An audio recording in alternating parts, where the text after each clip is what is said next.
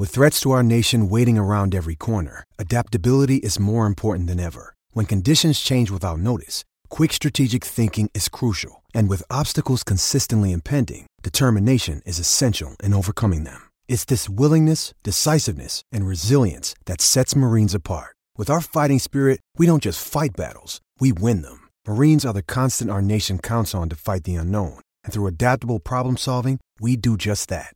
Learn more at marines.com. Welcome in, Wolverine faithful, to another episode of Victor's Valiant podcast here on SB Nation's Maize Brew.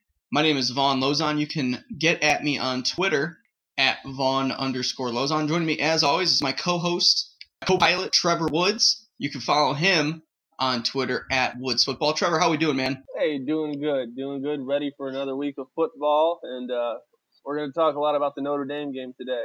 That's right. We're going to give everybody a quick recap here. The Michigan Notre Dame game from over the weekend. We were both there. You were in the press box, Trevor. I was in the stands uh, watching the game. Um, you know, not the best start for Michigan that you could possibly ask for, especially in that first half. Only really scoring the uh, kickoff return touchdown by Ambry Thomas. The offense, um, it, like all of the players have been saying this offseason, it, it's a tweaked offense, and I would say that that's pretty accurate given what we saw um, this past Saturday. Shea Patterson at the helm immediately went into the shotgun, weren't under center. Um, they, they didn't really put Shea under center um, until probably five plays in. Um, or something along those lines. So it was an encouraging sight to see that the offense had been changed a little bit, get um, you know a new flow, a new direction underway. Um, when you have a mobile quarterback like Shea Patterson, you want to utilize his ability to get out of the pocket, flush him out, hit tight ends in the flat, hit running backs in the flat. And you saw a lot of that on Saturday. Dishon passes off uh, to Evans late in the game. Uh, Dishon passes off to uh, Nick Eubanks and Sean McKeon. So I, I think that's going to be a trend moving forward. I think we'll see a lot more of that, and I think that that will uh, uh, play well to Patterson's uh, style of play. And if for some reason he's not able to play, uh, Dylan McCaffrey uh, looked very good as well from what I saw. Um, wide receivers, in fact, I, I think looked a lot better as well. Um, Nico Collins had 52 yard reception. Donovan Peoples Jones was effective most of the night. He had six catches. He led the team in receptions. Grant Perry looked really, really good. Um, uh, towards the end of that game, he was starting to pick up his production, made a, a really nice grab along the sidelines. And even Oliver Martin, uh, redshirt freshman, he came in and uh, uh, had some really nice playing time as well. Um, one thing that I want to start off with, real quick, Trevor, um, at halftime, I, I, do not believe Chris Evans had a single carry at halftime. Karan Higdon uh, had all of them. Um, uh, from the running back uh, viewpoint, it was pretty much Higdon the entire day rushing. Chris Evans only had two carries for one yard. Higdon had 21 carries uh, for 72 yards and a touchdown. Do you expect to see more of that uh, against Western this weekend? And, and, were you concerned at all that they were sticking with just running back? Because all summer long we were saying that Chris Evans and Higdon, it was a 1A, 1B kind of thing, and you saw it a lot last year. So uh, do you expect that to change, Trevor? And, and quite honestly, I think it should change. They should get you know, at least a 60 40 or a 70 30. What say you? Yeah, I think it'll end up being a 70 30, 60 40 on a given week. I don't have much of an issue with the amount of carries Evans received. I do think he should have had at least a few more. He ended the game with only two carries, opposed to 21 for Higdon. But the Michigan offensive line was definitely struggling. They were getting blown at the point of contact right off the snap to where Evans is more of a guy that needs some open space to get going. He's an elusive back. He's not the strongest of backs. In the open field, he can break a, a leg tackle or something, but he usually does get wrapped up between the tackles. And then going, you know, tackle to tackle, bumping things outside, that just was not happening for Michigan throughout the game. So I don't think much would have changed if we saw Evans get more carries. What I do think, though, is where I'm with you on this, Vaughn, is if Evans was in, we see what he can do in the passing game. He had two receptions, three receptions rather. Uh, actually, no, I'm wrong. Two, and one was for 18 yards as a big chunk play. And last year against Ohio State, Evans had a good amount of catches. He's very, very good in the passing game. And, you know, we see it this with the New England Patriots to where when a big pass rush continues to have success against Tom Brady and that pass offense, what did they do? They find that running back time and time again in the passing game. It's been a staple of their offense for the past near 20 years.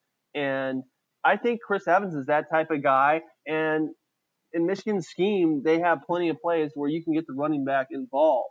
So that could have been a nice security blanket for Patterson early on in the game. And honestly, it could have changed the outcome a bit. So I'm with you. Uh, he should have been in the game more, period. Yeah, absolutely. And I wrote a column the following day, um, that Sunday, on how I, that was one of the biggest questions that I had going into halftimes. Where was Chris Evans? He was in for a couple plays for blocking situations, which the running backs do look improved from a blocking standpoint, at least against a a, a pretty solid Notre Dame defense. I, I thought they they looked poised and they rose to that challenge. But the fact that he was only in for those situations kind of drew a red flag for me. I didn't really know if if they had game plans specifically to getting Higdon all the carries. I, am I'm, I'm not entirely sure. I I, mean, I still don't really know. But I hope to see more of Evans on uh, Saturday against Western, even if it's just um, you know dishing it off to him every once in a while. Because if you get him to utilize that speed and elusiveness, that's something that Higdon does not bring to the running back table, and, and you should be able to, um, you know, complement Higdon's thunder for Evans' lightning, so to speak. Um, but speaking of off offensive line, you kind of hit on it. The the O line um, at times looked decent, um, but most of the time, I would say was um, a disappointment considering all of the hype that had, it had been receiving this offseason. Cesar Ruiz said it was going to be a strength of the offense. Um, everyone was pretty much high on this offensive line with Ed Warinner coming in, coaching up these guys, and uh, kind of making tweaks on the on the line, moving um, Jon Runyan Jr. to left tackle, and um, you know, really getting Cesar Ruiz his first start and really first playing time at center. I, I thought those two um, really disappointed. Ruiz was the one that gave up the pressure, um, I believe, on Shea Patterson's interception um, so it, it was a, a vast disappointment from that standpoint. Did you see anything at all that gave you any confidence that this unit can get better? I mean, there are flashes. There are minor flashes. The one that comes to mind was the long pass, the first play of the second half to Nico Collins, the 52 yard completion, to where it was a two tight end set and it was a, a play action, and they gave Patterson the necessary time and Patterson delivered a bomb on the money. Uh, so there's certain plays like that, but they're few and far in between. And they didn't protect him most of the time. And any quarterback's going to need at least 2.5 to 3 seconds to throw. When you're giving them 1.5 to 2 seconds, that's a huge difference in the game of football. And Runyan, he was getting abused out there. Ruiz wasn't his strongest game. And there was one th- third down play where they took Ruiz off the field and put in Stephen Spanellis. And that signaled to me they believe Spanellis, as far as that given game and situation, was a better pass protector. Juwann Bushell Beatty, not a strong game from him either. Uh, but to put it in context real quick, Notre Dame, that's a very good front seven, arguably a top 10 one in the nation. So uh, if they're playing Western Michigan week one to week two, I don't think we'd be as harsh on the offensive line. But objectively looking at game film, it's still true. They they did not perform all that well. Jim Harbaugh said that week two against Western Michigan, he doesn't expect any offensive line changes. And that might sound crazy to some fans, but I completely agree with it. You don't want to completely wipe, wipe out the confidence of this unit.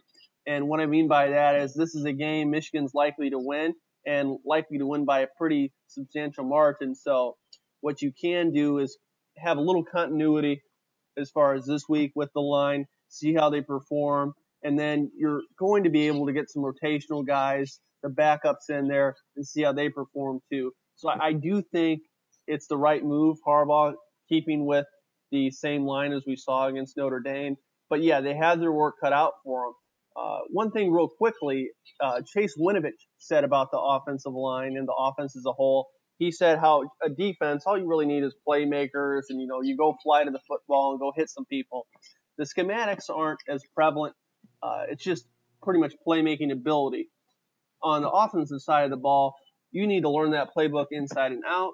And no matter how simple the scheme is, it's definitely always going to be a bit more complicated than the defensive side of the thing. So Winovich basically said they're going to get there. Uh, they're evolving, uh, not a finished product yet. So, yeah, from the offseason hype, we suspected this offensive line and offense would perform better, but they ran to a, a pretty good defense on the road in a hostile environment. And that's not to make any excuses, but it wasn't the ideal situation to start off a year. No, absolutely not. But quite honestly, this is kind of something that you would um, hope that you would get from week one. Get all of the um, the bad play out of the way, if you will. Um, you know, in, in, this situation, it might be a good thing that you played Notre Dame week one. Um, you know, where you really are as raw as humanly possible. And for as bad as they played, they still only lost by one touchdown. That says a lot. And the defense made all the necessary adjustments in the second half. They limited them to, I believe, under 100 yards. I, I want to say it was around 60 or 70 yards total offense that they had in the second half when they gave up the field goal. Um, so it, it it was there. The comeback was definitely possible. They just uh, you know weren't really put in a position offensively uh, to make the plays necessary. And that's one one thing that I want to highlight real quick. Um, is the offensive play calling. I, I thought it was a, a, a pretty pretty bad game um, calling plays wise from Harbaugh, Pep Hamilton, whoever ends up really doing it. It all goes through Harbaugh. Um, so I'll place the blame on him here. Um, there were a lot of really, really questionable play calls. Uh, second and one, uh, down at the goal line in the red zone, and uh, they do a play action. Uh, the play was designed to get a pass off to Ben Mason, and uh, everybody was covered. No one was open at all. Shea Patterson takes a sack, get to third and 10, and obviously they did not convert the touchdown. Zach Gentry dropped it in the end zone the next play. I, I thought that play was a very questionable play call. Uh, it, it seems like sometimes the coaching staff overthinks a lot of these plays and, and what they should be doing. And uh, another example, third and three. This was the worst play call of the night, in my opinion. Third and three, they do a speed option with Shea Patterson and Chris Evans. And um, I, I just don't believe that on a third down, when you're already losing by more than a touchdown, that that is the necessary play call to make. I don't think that they did a lot of the uh, intermediate passing plays that you would want out of an offense, those 10 to 20 yard uh, pass plays that uh, are so just, they, they could easily do these with Shea Patterson um, you know, rolling out to hit a wide receiver in the corner for 15 yard gain. It, I, I can see it in my mind, but I just didn't see it on the field on Saturday, and that's to me the most frustrating thing. Just the ineptitude of the offensive game calling uh, from Harbaugh, from Pep Hamilton, whoever really ended up, um, you know, doing the bulk of that. Uh, Michigan obviously doesn't have an offensive coordinator, so it's really hard to pinpoint who's really to blame, but I'll put the blame here on the head coach and uh, hope that they improve that moving forward. But despite everything that we've said so far, it wasn't all doom and gloom on uh, Saturday against Notre Dame. I, I did I did see some things that I liked, um, but I'll let you start. What, what was one thing, um, you know, specifically that you really liked? Um, you know, whether it be offensively, defensively, special teams, what, what was one thing that you saw that you were like, wow, that's that's really improved, or that's really really great play? I'll start off by saying uh, I'm with you halfway on the play calling. Uh, there were certain situations you, you, you knew a run was coming, and that if we know, then the defense probably knows, right? And uh, there were other times though that as you mentioned, yeah, you probably shouldn't have threw the play action on second and one on the goal line right there, and it led to a sack. But then, boom, the third down play. That was a pretty good play call, and Zach Gentry drops the football. Should have been a touchdown. Then we probably wouldn't have been talking about that second one. So there's always that balance of, uh, you know, execution on the field. The players should have got something done, and the coaches maybe not putting those players in the best position to win. Uh, so with that, I did like, as you noted earlier, Vaughn, was some of the formations we saw. It wasn't just straight I form, uh, ground and pound football. The offense looks like it's evolving a bit. Uh, it's going to take a little more time, but we saw a ton of spread formations and different looks, motions, and such within it. And I think we're going to see more read options in the weeks to come and everything else. So the one thing I liked was basically Shea Patterson. He did throw an interception off his back foot, and we can blame that partially on him, partially on the offensive line not giving him enough time to set and throw. But even so, you cannot make that play. He did make a fumble on the last possession of the game with Michigan only down a touchdown and driving down the field. You got to have two hands on that football, keep it up by your chest. He did not. So those are a couple things you hope he learns from. But as a whole, he was 20 for 30 on the day, and he ran those bootlegs, rollouts effectively, fired a lot of hard throws on the money to receivers. He found, I want to say, seven or eight targets at least, uh, different receivers. It was eight, so that's a good sign. A uh, lot of good signs from the offense. Uh, the receiving core looks deep. So, yeah, the offense, how many points did they score? Well, they only scored one touchdown. Uh, they went down there a couple other times. A Will Hart muff snap should have brought the total to, you know, at least the game in in 24-20. But uh, a lot of missed opportunities. But I did like what we saw from the offensive unit uh, as a whole. Not a finished product, but there's depth to be had there. Yeah, absolutely, and and uh, it, it's never going to be a finished product uh, during the first game or after the first game. There's always going to be improvements that will have to be made, adjustments that will have to be made, and uh, that's just a part of football, man. I mean, even uh, a, a, preseason top ten team like Washington didn't look all that great uh, this past Saturday. So I mean, there are always going to be things to improve upon. And uh, you know there were really good things to like from this game. I thought the special teams, uh, minus the bobbled snap from Will Hart on the field goal that you just mentioned, I thought special teams play was really good. Ambry Thomas returning a 99-yard kickoff uh, for a touchdown. I thought the speed that he displayed and the vision that he displayed uh, is really promising, and I wouldn't be surprised if people start kicking away from him uh, because of how much of a weapon he is. And and honestly, I'd love to see him get some looks on offense. I think that would be um, you know, just another spark, another uh, good thing to provide for the offense um, if if that is needed uh, moving forward during games. Like down the stretch against Notre Dame, I thought that they they could have brought in a guy like Ambry Thomas, even if it's just as a decoy, just, just to get a different look in there, just throw off the defense and have them uh, look at him uh, for potential play. Um, I, I, so I thought the special teams play was really good. Um, I, I thought the defensive adjustments in the second half were really good. Um, and, and, I thought the way that Shea Patterson was poised um, in the pocket, taking those hits. Um, you know, there, there was one play where he easily could have been sacked um, by the hands of Zach Gentry missing a block, but he got off the the hit and scrambled, ran for nine yards. I thought that was um you know, really something that we absolutely would not have seen out of a Michigan quarterback last season. Being able to see him take off, take that hit and take off, uh, get nine yards out of it was was encouraging. It was definitely an encouraging sign uh, that improvements have been made and uh, improvements will continue to be made. So I'm excited uh, to see how they bounce back against Western Michigan. Uh, like you said, they're going to have be favorites. I believe they're already, uh, you know, 26 point favorites in Vegas or something along those lines. I know they haven't been covering very much lately, but um, uh, we'll see how all that goes. But I want to talk about what's ahead, what's to come for Michigan football.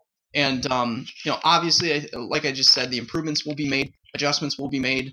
Um, I really hope the improvements will be made from the offensive play calling standpoint, um, but also from the defensive play calling standpoint. I, I think the aggressiveness kind of got to the defense a little bit in the first half.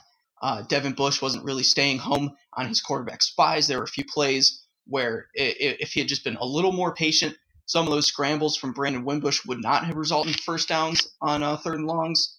I, I, believe there's a third and six where he converted, and there was obviously the third and uh, you know, 18 or 17, whatever it was. Uh, if you just stay home, be patient, those plays don't really happen. I think adjustments will have to be ma- made there as well. Um, but but what do you say, man? I mean, what do you think is to come for Michigan football um, this season, and what, what kind of things do you expect to see down the line, down the road here? Yeah, I mean, I expect improvement from Shea Patterson. I saw his toughness on full display against Notre Dame. He had cramps to where he had to fall down to the ground. He was trying to walk off the field with all his might, and he just couldn't. And then Dylan McCaffrey came in, and he led the team down the field a bit, and that bodes well for the future too. McCaffrey looks like a solid option for the future, whether it's a backup or a future starter. But just the toughness Patterson displayed. Had to go to the locker room, get an IV in, and then comes out on the field again. Tells Harbaugh, "I'm ready, coach," and he goes back in there. We saw his demeanor. Uh, I'm not saying he's Baker Mayfield, but his demeanor at times is Baker Mayfield like, just flexing his muscles and trying to fire his teammates up. So I love seeing that. But uh, firing people up, that's one thing. It's all boils down to your ability on the football field. And he looks to have a pretty high ceiling. And with more time, with more games, like the one coming up against Western Michigan, SMU, teams where you can take a few more chances down the field, throw that football 50 yards, throw it into a tight window because your margin for error is just higher by default. Uh, maybe they'll surprise us, but I don't think Michigan's going to have a problem with those two teams. So they become glorified scrimmages, practices to a certain extent, to where you got to earn your stripes. You got to go out on the field and uh, practice. Does it make perfect? No, it doesn't. But in uh, game experience does, in my opinion. So, and as we already said, the the receivers, some were young, some are veterans, but looks pretty deep. Have some good tight ends. So on the offensive side of the ball, honestly, to me, it all boils down to that offensive line. I had an article about that a couple weeks ago, and it still remains and rings true to where the offensive line will really determine the fate of this Michigan football team this year. As you said, Vaughn, the defense, the first half, they didn't maintain their gap discipline, their spy assignments, gave up some big plays down the field. But the second half was highly encouraging, and that's the defense we've come to know of Michigan the past couple years with Don Brown, and that should continue. The second half will be the norm, not the first. So it, it's still a solid team. I still feel the same way I did about this team, what they can accomplish this year. It still could be a special year. It could be a bad year. Who knows? You, you never really know predicting these things, but I, I think they have a great chance to beat teams like Michigan State, Penn State, Wisconsin still. Their future is still in front of them. Unfortunately for them, they lost a big game the first week, but it was a non-conference game. Their whole Big Ten slated games are still to go. Uh, it obviously sets you back when you lose a game, less margin for error if you want to make the college football playoff, but all their goals are still attainable. As Jim Harbaugh said, it's a bit of a cliche, but it, it's also true. This wasn't the end for them, it's the beginning. So that's the way they have to look at it if they want to have any sort of success this season. Yeah, I'm with you. It is a bit of a setback, but um, you know, like you said, Harbaugh isn't taking this, um, you know, too greatly. Um, you know, he, he said that this isn't the the end. It's really just the beginning uh, for this team for Michigan football. Uh, you never want to start a season 0 but I, I think this this doesn't set them back too far. I think a lot of the overreactions after the game were that oh Michigan season's over. They lost to a rival. Harbaugh didn't beat a rival again. They're 0 1. Uh, they're just showing their true colors, all this stuff. And, and guys, we just need to calm down, collect ourselves, and realize that this was not a Big Ten game. They still have the entire con- slate ahead of them. They could go undefeated in the Big Ten season and make it to Indianapolis. And uh, one loss to Notre Dame isn't going to affect their season as greatly as a loss mid-season to Michigan State or a loss mid-season to Penn State or a loss at the end of the season to Ohio State. Um, I would much rather get this loss out of the way now. Um, Ohio State, a few years back, they lost their second game of the season to Virginia Tech. And guess what? They still ended up winning the college football playoff that season. They ended up blowing out Wisconsin in the Big Ten championship game. These goals are still attainable. They're still absolutely in sight. Uh, they're not in the rearview mirror by any means. It, it, the, this season has not sailed off. So I ask fans, I ask alumni, um, students, you know, whoever views football games, watches these games, and and you know really appreciates Michigan football as much as you and I do, to just stay patient, stay calm. These overreactions aren't going to help, and um, it, it's just the beginning of the season. It's just one game, and to lose on a true road game to start the season at a rival, um, you know, just losing by one touchdown. I, I think there were a lot of positives to take away from the game. Um, so it, it clearly is not the end of the world. It's it's not uh, you know playoff defining. It's not Big Ten championship defining. It's it's none of that. It's just one game to a non-conference opponent. So I, I hope that people can just realize that soak soak in um, you know what is to come for Michigan football. A lot of good is uh, on its way. I, I I do really believe that. So um, but other than that, Trevor, um, do you have any other final thoughts before we wrap up? Whether it be from the game last weekend, um, you know, what's to come with the football team, uh, anything for this weekend, just anything at all. I'd say this to the fans: we've we've seen a lot of it the past couple days, and yeah, I'm talking to you, Braylon Edwards, too, to where there's a lot of hot takes going on and there's a lot of people on ledges. They need to step off of them. And Braylon, you got to stop drinking and tweeting stuff at athletes when you're supposed to be an objective analyst. I'm, I'm sorry, it's just not cool. Uh, here's what I'm getting at: is there's a middle ground to be had here. There, there's some silver linings that are, are, are truthful and objective, and uh, I, I just say don't freak out. To, to any true Michigan fan, to anyone who cares about this team and has season tickets and really invested part of their life in this program. I hear you. I hear your frustration. The losing to rivals has continued once again, but uh, brighter days truly could be ahead. This is a good quarterback. There's some other good pieces. The pieces of the puzzle are more there than they are not. Uh, it's just the offensive line, guys. So if you want to get mad at anybody, if you want to throw any questions into the air. Uh, I wouldn't say blame the play calling as much. There may be some credence to all your complaints, but if they get that offensive line shored up, if they continue to protect Shea Patterson and open holes in the running game, this team can go far. The goals in which they wish to reach will be attained. So just hang in there a little while longer, and we'll see what happens. It still could be a very fun year so let's have some fun. That's the way I look at it. It's football season. No way to ruin it just yet.